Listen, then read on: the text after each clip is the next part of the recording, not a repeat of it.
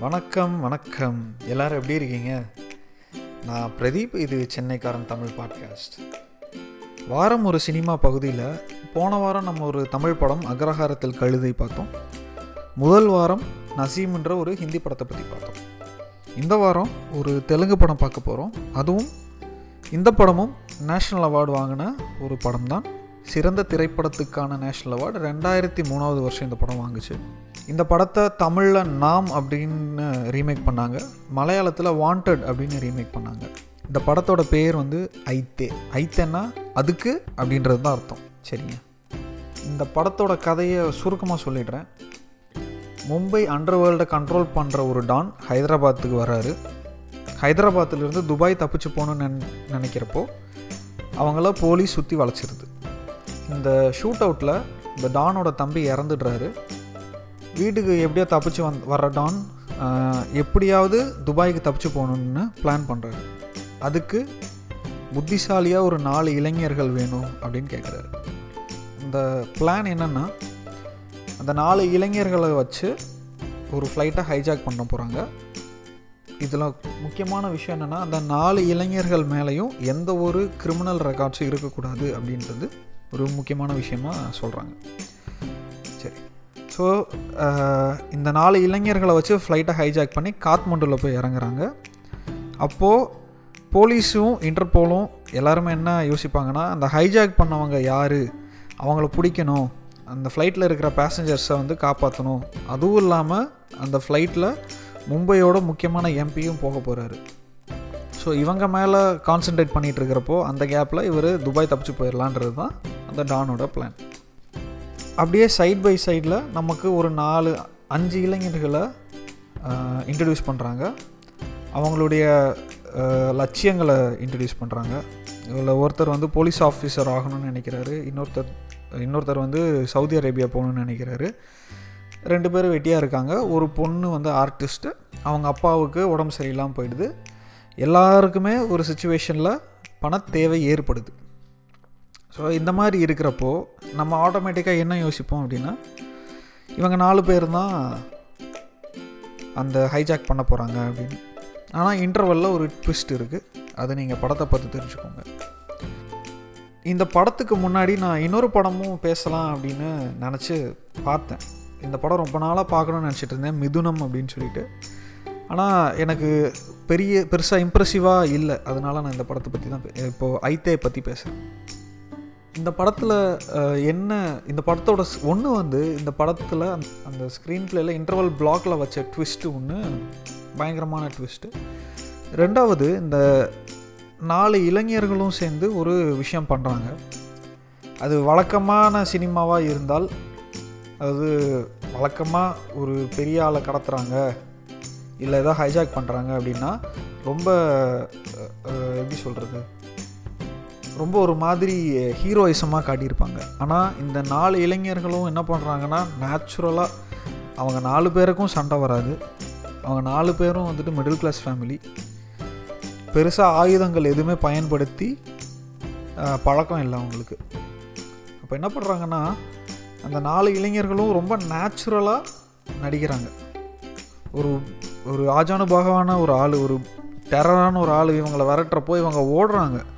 இவங்க ஏய் வாடா சண்டை போடலாம் அப்படின்னு டிப்பிக்கல் தெலுங்கு படம் மாதிரி மல்லுக்கு நிற்கலை இவங்க ஓடுறாங்க. இருந்தாலும் இவங்க பண்ண வேண்டியதை நிறைவேற்றுறாங்க கடைசியில்.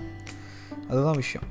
அதாவது ஒவ்வொரு நிமிஷமும் அதாவது ஃபஸ்ட் ஹாஃப் வரைக்கும் ஃபஸ்ட் ஹாஃபில் நம்ம என்ன என்ன நடக்க போகுது? இவங்க அந்த பிளானை வந்து நிறைவேற்றிடுவாங்களா அப்படின்னு நம்ம கெஸ் பண்ணிகிட்டே இருப்போம். செக் அந்த இன்டர்வல் பிளாக் ட்விஸ்ட்டுன்னு சொன்னேன் இல்லையா? அதுக்கப்புறம் என்ன நடக்குது அப்படின்றது ஒவ்வொரு நிமிஷமும் இவங்க இவங்க நினச்சதை சாதிப்பாங்களா? நம்ம கெஸ் பண்ணிக்கிட்டே இருப்போம். கடைசியில் சுபமாக தான் முடியும்.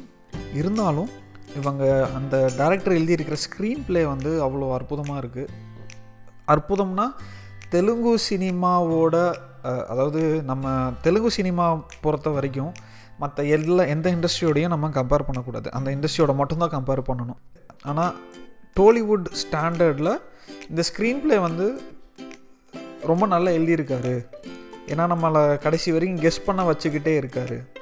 என்ன நடக்கும் அப்படின்றது கொஞ்சம் ரியாலிஸ் ரியாலிஸ்டிக்காக இருக்குது அதுதான் இந்த படத்தை வந் இந்த படத்தை பற்றி பேசணும் இந்த படத்தை ரெக்கமெண்ட் பண்ணணும்னு எனக்கு தோணுச்சு.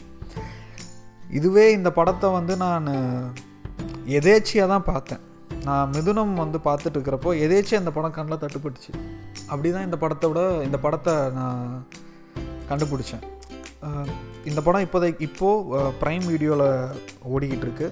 இந்த படத்தை பொறுத்த வரைக்கும் பிளாக் அண்ட் ஒயிட்டாக காட்டுறாங்க. அதாவது நல்லவங்க நல்லவங்களாகவே தான் இருக்காங்க கெட்டவங்க கெட்டவங்களாகவே தான் இருக்காங்க. அந்த கிரே ஏரியாவை வந்து இவங்க டச்சே பண்ணல. இது ஒரு விதத்தில் நல்லது தான் ஏன்னா அப்பப்போ ஒருத்தர் ரெண்டு பேர் அந்த கிரே ஷேடுக்கு போவாங்க.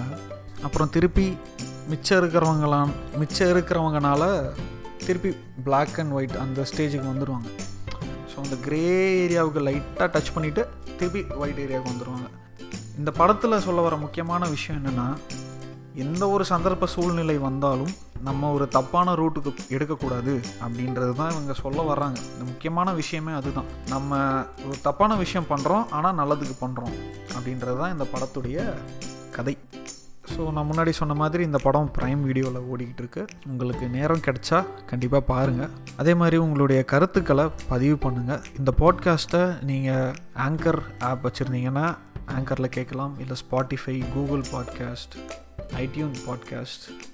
இல்லை நீங்கள் வேறு எங்கேயாவது உங்கள் பாட்காஸ்ட் கேட்குறீங்கன்னா அந்த இடத்துல என்னோடய பாட்காஸ்ட்டை நீங்கள் கேட்கலாம். உங்களுக்கு இது தவிர வேறு ஏதாவது கருத்துக்கள் இருக்குது அப்படின்னா தாராளமாக பதிவு பண்ணுங்கள் ஒன்று ஆடியோ ரெக்கார்டிங்காக அனுப்புங்க.